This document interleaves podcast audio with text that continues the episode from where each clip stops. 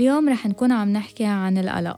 القلق يلي هو أحياناً بيكون مرافق لحياة الشخص من أول ما بيخلق.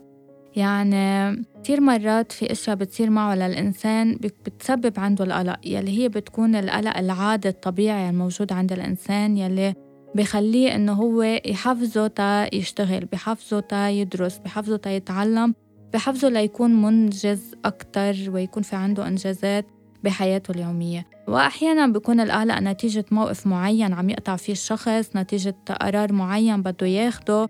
هون بيكون هيدا الشيء نورمال وبيكون جداً عادي وطبيعي أنه يقطع فيه الشخص، مع شوية دعم وإذا ركز أكتر على أفكاره يلي هي بحاجة أنه هو يركز عليها بدون ما يركز على الأمور السلبية، ممكن أنه هو هيدا الشيء يخفف القلق. يعني بتكون هي عبارة عن مرحلة، عبارة عن يوم يومين أو أسبوع، وبيقطع إذا كان في شيء معين عم يقطع فيه أكيد عم بيسبب عنده القلق، يلي هو بيكون قلق عادي طبيعي ما بيخليه يوقف حياته كلها.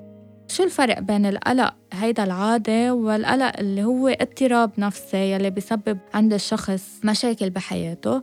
القلق يلي هو عبارة عن اضطراب نفسي هو لما الشخص هيدا القلق يلي هو عم بحس فيه بلش يأثر على حياته. يعني عبارة عن القلق يلي هو عبارة عن اضطراب نفسي بلش يأثر على حياته اليومية للشخص. مثلاً عم بحس بدقات قلب سريعة، رشفة، ضيق تنفس، ما عم بيكون في عنده أفكار مترابطة، عم ينسى كتير، عم بحس حاله منه مرتاح، بطل عم يقدر كل ما بده يعمل خطوة بحياته بحس حاله إنه القلق كتير عم بزيد، الأفكار السلبية كتير عم بتزيد وبياخد خطوة لورا.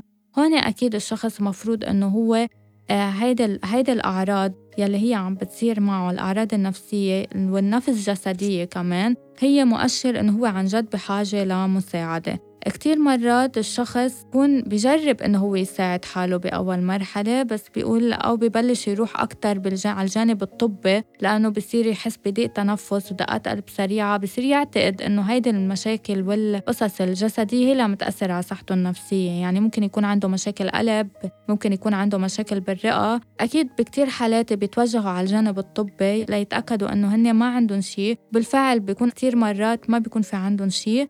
آه هون أكيد بيكون الجانب النفسي هو اللي عم يلعب دوره وعم بيخليهم إنه يكون في عندهم دقات قلب سريعة أو ضيق تنفس. هلا أحياناً ممكن يكون في عنا أسباب آه أسباب عديدة ممكن تسبب القلق عند الشخص، أسباب أو أمراض جسدية مثل السكري، أمراض الغدد، كتير أحياناً ممكن تكون عم بتسبب أو عم بتحفز القلق عند الشخص.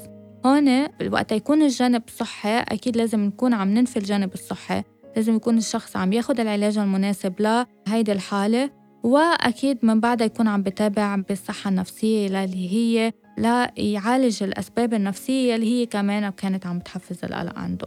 هلأ أكيد بالنسبة لل... للعلاج حسب الحالة، أكيد في حالات بتكون بتحتاج لعلاج دوائي وعلاج نفسي، وفي حالات بتكون هي بحاجة بس لعلاج نفسي.